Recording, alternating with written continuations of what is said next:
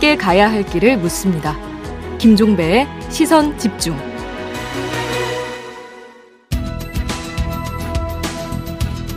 정치와 경제, 정책과 경제가 어떻게 만나야 할지 그 진수를 보여드리겠습니다.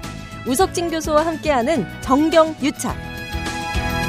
네, 영원의 경제학자 명재 경제학과의 우석진 교수 모셨습니다. 어서 오세요. 예, 안녕하세요. 영원의 경제학자 우석진입니다. 네, 오늘은 이걸 좀 한번 집중 점검을 해야 될 것 같은데요. 그냥 100조. 그죠? 손실 보상 100조. 여야 막론하고 지금 이 이야기 나오고 있잖아요. 어떻게 보세요? 총평부터 좀 해 주신다면. 어, 제가 뭐 최근에 말씀 때 들어보니까 너무 이제 국가 재정을 너무 우습게 하는 것 같아요. 우습게 네. 한다. 우리나라 GDP가 대충 한 2천조라고 보면 되거든요. 음, 그리고 작년 예산이 한 550조 됐는데 음, 이제 그러니까 올해 예산이 550조 됐는데 내년 예산이 한 600조예요. 그렇죠. 그래서 50조라고 하는 거는 올해 증액분을 다 빼고 나면은 음, 그게 50조예요. 음. 그래서 그만큼 만들기가 좀 어려울 것 같고 음. 이 50조를 만든다고 하더라도 이게 지출하는 게 또 어려워요. 어. 왜냐면 지출한 근거가 있어야 되기 때문에 네. 예컨대 뭐 손실보상법도 그래서 만든 거잖아요. 네, 네. 그래서 50조를 만든다고 해도 지출하기가 좀 어렵기 때문에 음. 저는 그냥 정치인들이 하는 레토릭이다 수사다 그냥 아, 실현 가능성은 없다. 규모 자체는 큰 의미는 없고 음, 예컨대 뭐 코로나로 인해서 피해 지원을 해야 되는데 음, 좀 기존 사고에 어, 얽매이지 말고 음. 좀 비상한 사고를 해야 되는 구호 정도로 저는 이해를 하고 있습니다. 구호 정도로. 예. 근데 지금 원희룡 그 국민의힘 선대위 정책 총괄 본부장 같은 경우는 코로나 손실 보상 50조, 사회 재건 기금 50조 이렇게 아주 구체적으로 이야기까지 했던데 이건 어떻게 평가하세요 그러면?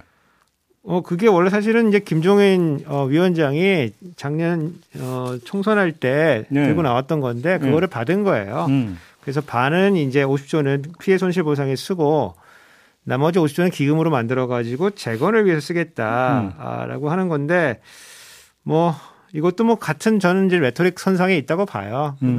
현실성이 그렇게 어, 높다고 보지 않기 때문에 예. 예컨대 뭐 재원이 뭐 증대된 세수를 이용한다. 뭐 아니면 뭐 어, 기금을 마련하겠다 이런 것들이 뭐 현실적으로 아주 가능한 방안은 아- 아니라고 판단이 됩니다. 근데 이제 원 100조를 처음 이야기한 게 김종인 위원장이고 그 그때도 김종인 위원장이 그 얘기를 했던 것 같고 이번에도 원희룡 본부장도 그 얘기를 했던데 대통령 긴급 재정 경제 명령권 있잖아요. 이게 발동이 되면 어떻게 되는 겁니까? 뭐 어, 발동을 할 수 있겠지만은 음. 그래도 뭐 이 돈을 끌어모을 수 있는 네. 어, 어떤 방안이 있어야 되는 건데 그 저는 그 방안이 없다고 보거든요. 어. 그래서 사실은 불가능하다 이제 이렇게 보여지고 아니 뭐 세출 구조 조정하고 뭐 국가 부채 발행하고 이러면 되지 않느냐. 다 정책으로 다 이렇게 이야기하잖아요. 그 말하는 건 쉬운데 음. 예컨대 그, 그 원희룡 본부장이 얘기하고 있는 것 중에 뭐 근데 피해 지원을 위해서 50조를 뭐 초과 세수를 쓰겠다 뭐 음. 그런 말씀 하셨는데 음. 그 50조는 이미 중간에 여름에 추경할 때 30조는 다 썼어요. 음. 어, 그래서 없어요 그거는. 음. 그리고 20조가 남은 대충 20조가 남아 있는 건데 음. 그거는 이제 기재부가 이제 어 여러 가지로 이제 어 정리를 좀 좀 하고 음. 결국 내년에 쓸 수 있는 그 2월에 쓸 수 있는 재원은 6조거든요. 이미 그러니까 쓸 건 다 썼다. 다 썼고 뭐 네. 지방 지방 뭐 정부에 교부하고 이렇게 남은 게 한 6조 정도밖에 되지가 않아요. 네. 그럼 50조를 마련한다고 하면은 음. 40여 조는 국채 발행을 해야 되는데 음. 어 이게 뭐 가능한 얘기인가 한번 좀 생각을 좀 해봐야 되고 예. 그다음에 이제 50조 나머지 50조 가지고 이제 그 부당 그 기금을 만든다고 하는 건데 기금 만드는 게 또 쉬운 일은 아닙니다. 정부가 일부 숫자를 하고 예컨대 뭐 이런 거 할 수 있어요. 뭐 사회 연대세 혹은 사회 연대 부담, 뭐 부담금 이런 거를 신설해 가지고 코로나 국면에서 돈을 좀 많이 번 이제 뭐 사람들이나 법인들한테 추가로 이제 부담을 시켜 가지고 어. 그걸 모아서 기금을 해서 요 네. 회, 그, 그, 요 회복할 때의 음. 재원으로 사용한다. 근데 음. 그게 사실은 50조를 모을 수가 없거든요, 사실은. 그래서 그렇게 그렇게 해도 그렇게 하면 뭐 한 10조 정도 모으겠다 그러면은 아, 그러면 뭐 가능할 수도 있겠다는 생각이 들지만 50조라고 하는 거는 대기업 팔 비틀면 그렇죠. 예. 팔 비틀어도 50조 규모는 그래도 안 가능한 얘기- 나와요? 가능한 얘기가 아니죠, 사실은요. 어, 그렇다. 예. 그러면 예를 들어서 원희룡 본부장 그 이야기 중에 하나가 지역화폐 발행 예산 있잖아요. 예. 30조 여기 했는데 이거 쓰면 되는 거 아니야? 이런 식으로 주장한 바도 있는데. 그러니까 제가 좀 안타까운 게 뭐냐면은 그 원희룡 본부장 같은 게 굉장히 이제 똑똑하시고 음. 또뭐 지자체 장도 하셔가지고 많이 아실 것 같은데 이런 얘기를 듣다 보면은 그 캠프 내에 이제 재정이나 예산 전문가도 있을 건데 음. 과연 토론이 이루어지고 있는가라고 어, 하는 의심이 좀 들어 들어요. 이게 전혀 그럼 잘못 그러니까 짚은 이야기라는 겁니까? 그러니까 예컨대 이제 그 지역 화폐라고 하는 게 만- 만약에 10만 원짜리를 산다고 치면은 음. 소비자가 9만 원을 내고 만 원의 재정이 들어가는 거예요. 그래서 그렇죠. 이제 10만 원짜리를 9만 원 주고 사니까 사는 거죠. 만 원의 차액을 정부가 보조해 준다. 그렇죠. 그 네. 할인 발행하는 건데 음. 예컨대 30조를 발행한다고 치면은 네. 그 중에 10%인 이제 3조 원이 음. 정부 재정에 들어가는 거고 음. 3조를 발행한다고 해서 3조가 정부가 쓰는 건 아니에요. 음. 그 중에 어그 10%의 10%도 지방 정부하고 중앙 정부가 뭐 예컨대 뭐 어, 중앙 뭐 유혹 지방사 음. 이렇게 나눠서 내거든요. 그러니까 이제 3조를 발행한다고 해도 한 1조 8천억 정도만 예산이 들어가는 거고 아, 30조가 배정이 된 게 아니에요. 3조가 배정이 된 게 아니죠. 30조라고 그러니까 그러니까 그 지역화폐 발행 전체 규모를 30조로 상정을 해서 그렇죠. 거기에 필요한 그 정부가 보니까 차액 10%에 대한 보조 예산만 책정이 된다. 그렇죠. 이런 이야기입니까? 그렇게 그렇게 이제 그러면 3조밖에 안 되는 거죠. 그렇죠. 그 지방비하고 또 국비로 도 나눠 보면은 국비는 또 그거의 일부니까 음. 한한 한 그거 한 6대 4로 보면은 한 아. 60%니까 아. 예산은 그것밖에 안 들어가는 거예요. 그러니까, 그러니까 30조를 무슨 어 이거를 피해 어 그, 복권에 쓰겠다 그러면 벌써 아, 이건 그러면 기본 개선이 잘못됐다는 얘기잖아요. 잘못 오해하고 계셨던 것 같아요. 근데 이게 중간에 토론 과정에서 거기 전문가들이 있기 때문에 음. 얘기를 하다 보면은 바로 잡아질 텐데 그런 거 없이 나오셔서 하기 때문에 조금 어. 오해가 있는 거 아니신가. 알겠습니다. 그럼 하나만 더 여쭤볼게요. 그러니까 세출 구조 조정은 어, 그러니까 여지가 어느 정도 있어요? 어, 저는 뭐 개인적으로 세출 구조 조정하는 사람들은 다 사기성이 짙다고 봐요. 그렇게 주장하는 사람들은? 네, 왜? 왜냐면은 네. 그 구조 조정이라고 하는 게 굉장히 어렵습니다. 어렵고 아니 근데 경직성 경비배가 거의 대부분이라면서요.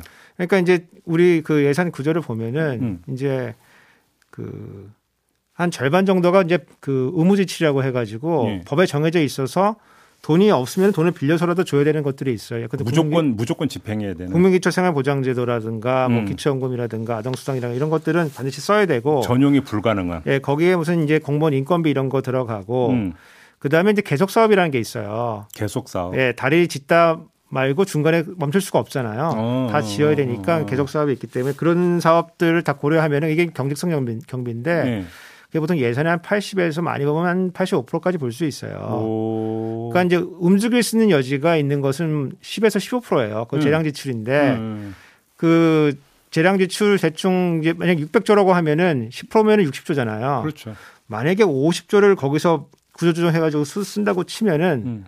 그러면은 그 다른 사업 하지 않고 이것만 한다 그러면 가능할 수가 있어요. 음. 근데 보통 재량 지출은 공약 사업에 많이 쓰이거든요. 음. 다른 공약을 할 수가 없는 거예요. 그래서 굉장히 비현실적이라고 보고 음흠.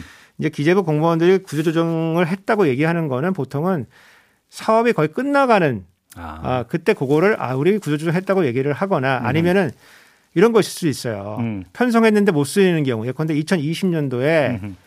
동경올림픽을 하기로 했는데 그게 연기가 됐잖아요. 네. 그럼 그 예산 남는 거잖아요. 그렇죠. 그러면 그거는 우리가 구조조정해서 어, 이번에 반영한. 근데 이제 그런 것들을 다 합치고 나면은 보통 많아야 한 5조 정도밖에 되지 않습니다. 음. 그래서 지출 구조조정으로 뭐 세원을 마련한다는 얘기는 말은 좋은데 실제에서는 어렵다. 그래서 어, 일부분밖에 되지가 않고 이걸로 어, 모든 재원을 마련하겠다는 얘기는 어, 그냥 구원 내지는 저는 사기성이라고 봅니다. 그냥 국채 막 찍어내면 그것도 안 되는 거고. 막 찍어내면 안 되죠. 막 찍어내면 안 되고 예. 특히 이제 그 이렇게 50조를 국채로 마련한다고 치면은 이제 이게 뭐 간단한 이제 논리인데 국채를 어, 발행한다는 건 국채를 판단 얘기잖아요. 음. 국채를 많이 팔면 국채 가격이 내려가요. 그렇죠. 국채 가격이 내려가면은 이자율하고 국채 가- 가격하고는 반비례 관계가 있거든요. 이자율은 올라가겠죠. 가- 이자율이 올라가게 됩니다. 음. 그러면은 어 뭐 경제 전반적인 금리가 올라가는 거기 때문에 경제 부담도 있고 어, 또 그리고- 다른 문제가 발생하는 거군요. 그리고 거기서. 이제 그, 그 정부가 이제 상환해야 될 이자 부담도 올라가는 거거든요. 네, 그래서 네, 네.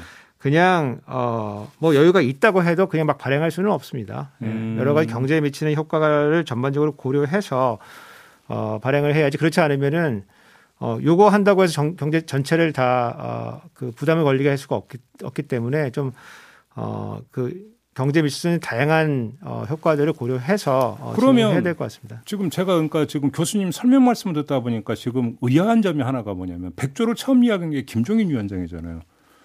그다음에 경제 잘한다면서요, 그분은. 근데 왜 그러면 그분은 그렇게 이야기를 했어요?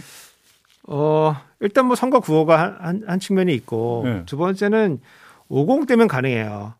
50 때면은 50식 발상이라는 겁니까? 저는 이제 그렇게 보여죠. 왜냐면 우리가 50, 50그 초창기 어떤 일이 있었냐면은 우리가 적자 재정을 만성적인 재- 적자 재정을 해왔는데 음. 그뭐 김재익 수석이 이제 들어오면서 이거를 규정 재정으로 한꺼번에 바꾸거든요. 네. 이런 이른바 이제 그 어, 뭐 제로 베이스드 버제팅이라고 모든 사업을 0점에서 그 원점에서 검토해 가지고 음. 그걸 규정 재정으로 만들거든요. 음. 근데 그건 그때나 가능한 일이에요. 음. 지금은 어 그렇게 구조조정하는 것도 불가능할 뿐만 아니고 음. 어 이 백조를 뭐 적극적으로 발행하겠다 그러면은 제 생각에는 국민의힘 내부에서 균열이 생길 거예요. 어. 어, 반대 반대하는 목소리가 터져 나올 거다.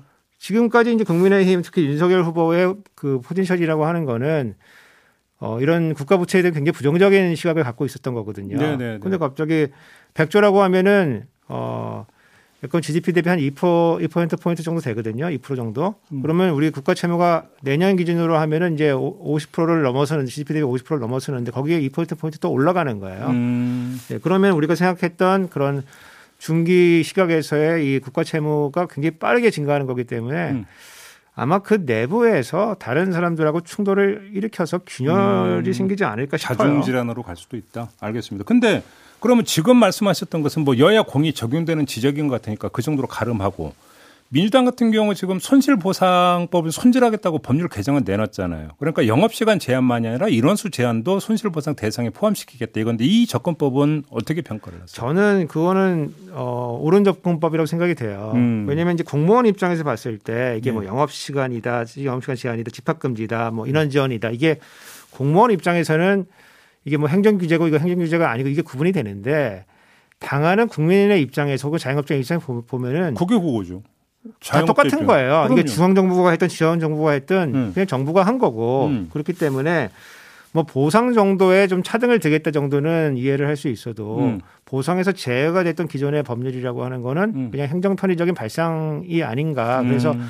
어 실질적인 피해 어 보상 보상을 이제 해야 된다는 의미에서 보면은 이러한 개정안은 저는 좀 어, 논의를 좀 더 해야 되겠지만은 좀 합리적이라고 저는 판단을 하고 있습니다. 다만 뭐 한선으로 뭐 그러니까 최소 10만 원, 뭐 이번에 30만 원 이렇게 설정하는 건 어떻게 평가하세요? 저는 굉장히 잘못됐다고 보죠. 어. 그러니까 손실 만큼 그냥 주는 건데 왜 하- 상, 상한선 하한선이 왜 있어요 도대체? 이제 예컨대 뭐 재정이 좀 부족하면은 상한선 하한선을 뭐 정할 수도 있을 것 같은데 음.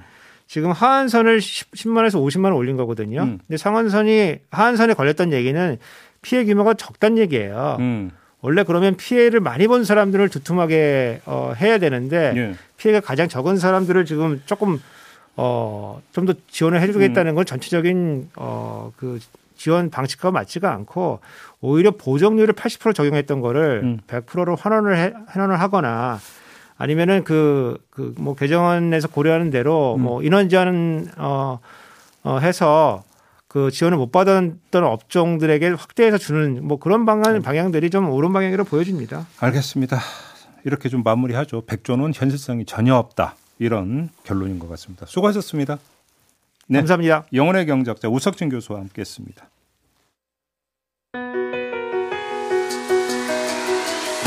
날카롭게 묻고 객관적으로 묻고 한 번 더 묻습니다. 김종배의 시선 집중. 청소년 방역 패스를 둘러싼 논쟁이 아주 뜨겁습니다. 정부는 미 접종자를 보호하기 위한 제도라는 입장이지만 일부 학부모와 학생들은 이건 사실상 백신을 의무화하는 강제 조치 아니냐 이러면서 반발하고 있는데요. 자, 이 논란과 갈등 교육 일선에서 일하고 있는 선생님들은 어떻게 보고 계시는지 궁금한데요. 그래서 한 분을 전화로 만나보겠습니다. 서울 강서구에 위치한 송정중학교에서 보건교사로 재직 중인 김선아 보건교사회 부회장 전화로 만나봅니다. 나와 계시죠? 네, 안녕하세요. 네. 선생님이 근무하시는 학교의 지금 상황은 어때요? 어, 뭐 단계적 그 일상 회복 전환 이후에 그 전에는 확진자가 거의 없었는데 네. 확진자가 지금 생기고 있고 음. 어, 예전에는 확진자가 생겨도 추가로 학교도 전파되지 않았었는데 예. 지금은 이제 교내 감염도 좀 생기고 있습니다. 아, 선생님이 근무하시는 학교에서도 네 네 네. 어, 이렇게 되면 보건교사 일이 엄청나게 늘지 않아요? 어떻게 됩니까? 늘죠. 어떤 어떤 식으로 업무가 이제 진행이 되는 거예요, 이러면? 어, 일단 이제 확진자가 나오게 되면 음. 보건소 연락을 하거든요. 음. 그런데 요즘 너무 확진자가 많아지다 보니까 연락이 절대 안 됩니다. 어, 그? 역학조사가 일단 되어야지 예, 그렇죠. 자가격리도가 장, 자가격리자를 정하고 예. 또 원격 수업 등 학사 일정을 정하게 되거든요. 예, 예. 그런데 연락이 잘 안 되니까 보건 선생님들이 다들 힘들어하십니다. 역학조사가 이게- 지금 제대로 안 되고 있다는 말씀이세요, 그러면? 예, 제때 안 되는 거죠. 빨리빨리 어. 연락이 안 돼서 하루 종일 발을 동동 구르고 있거든요. 어. 저희들의 이제 그 학생들이 이제 학급에서 수업하는 거 외에 뭐 동아리 활동, 뭐 주제 활동, 스포츠 활동, 뭐 고등학교 경우에는 고교 학점제 등뭐 음. 다양하게 섞여서 뭐 고교, 교육 활동을 하기 때문에 음. 생각보다는 역학적으로 고려해야 될 대상이 많거든요. 예. 그래서 이제 보통 해당 학년은 물론이고 다른 학년이라도 교육 활동 같이 한 경우에는 포함해서 음. 또 지도교사까지 코로나 진단 검사를 받도록 하고 있고요. 아하. 그 예, 잠깐만요, 선생님. 중- 그러면 예, 그 예. 학교에서 확진자가 나왔는데 그래도 네네. 대면 수업은 계속 진행이 되고 있어요? 어, 또 역학조사를 해서 그 네. 상황에 따라서 그 원격 수업으로 전환을 하게 되는 경우도 있고, 음. 뭐그 반만 뭐 원격 수업을 하는 학교도 있고요. 네. 또는 전체 학년을 같이 하는 경우도 있고, 왜냐하면 같이 교육 활동을 섞여서 하기 때문에 생각보다는 이렇게 밀접 접촉자가 많거든요. 근데 문제는 지금 조금 전에 방까지. 말씀하신 대로 네. 역학조사가 늦어진다고 하니까 그 늦어지는 그 타이밍만큼 이게 그 뭐 접촉이 이제 계속 이루어지는 거잖아요, 결국은. 어, 그래서 학교에서는 일단은 좀 선제적으로 좀 조치를 취하죠. 어떤 역- 식으로? 역학- 그러니까 이제 일단은 조금 전에 말씀드렸다시피 그 같이 교육 활동을 같이 한 경우에 포함해서 이제 역학 조사를 하게 됐는데 음. 그러면은 보통 증상이 있기 이틀 전 또는 무증상 확진의 경우에 확진이 2일 전까지 음. 그 수업 시간표를 확보해서 아. 확진자랑 같이 수업에 참여한 그 다른 교사나 학생들. 학생들 예, 예, 예. 그걸 다 확보해서 먼저 다 검사하게 하고 예. 만약에 역학조사관이 역학조사를 한 했다고 하더라도 이분들을 밀접 접촉으로 분류하겠다 이런 판단이 되면 음. 저는 선제적으로 그렇게 이제 일단 자가격리를 음. 하라고 알겠습니다. 제가 먼저 이렇게 알립니다. 지금 네. 그러면 그 학교 지금 백신 예약률은 어느 정도인지 혹시 파악되셨어요? 어 저희가 그 제가 백신 접종 그 예약률을 초기에 조사를 해보니까 예. 약 30% 정도였거든요. 음. 그런데 이제 이후에 확진자가 생길 때마다 접종하는 학생이 조금씩 늘고 있는 것 같고요. 예.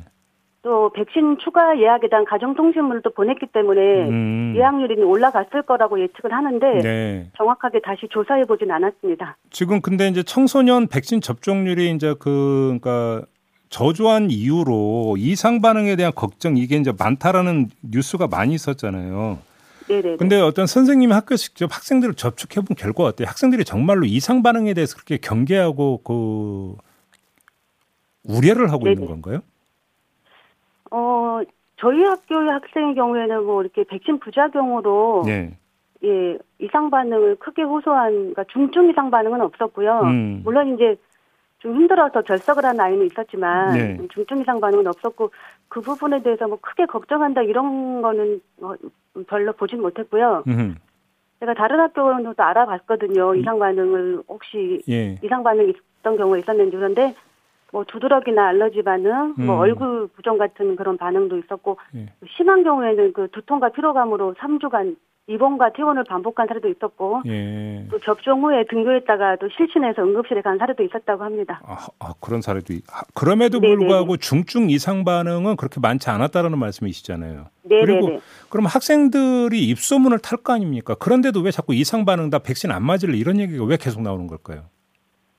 약간 언론에서 약간 불안감을 부추기는 그런 것도 있는 것 같아요. 저희가 언론 처음에 예, 예, 예. 처음에 알람비 저희 처음에 아스트라제네카 접종할 때 음. 초기에 그때도 언론에서 계속 그 이상 반응에 네, 맞아요. 대한 예, 그런 그랬죠. 예 그런 사례를 계속 내보내면서 좀 불안감을 조성한 사례가 있었거든요. 예. 그런 면이 있는 것 같습니다. 아 그래요. 그럼 학부모들 네네. 같은 경우도 예를 들어서 피드백이 이제 그런 언론 보도를 보고 이제 그 걱정하는 피드백이 많이 들어오는 겁니까 그러면? 어, 저한테 직접적으로 그런 얘기를 하신 분은 없었습니다. 그래요. 네네.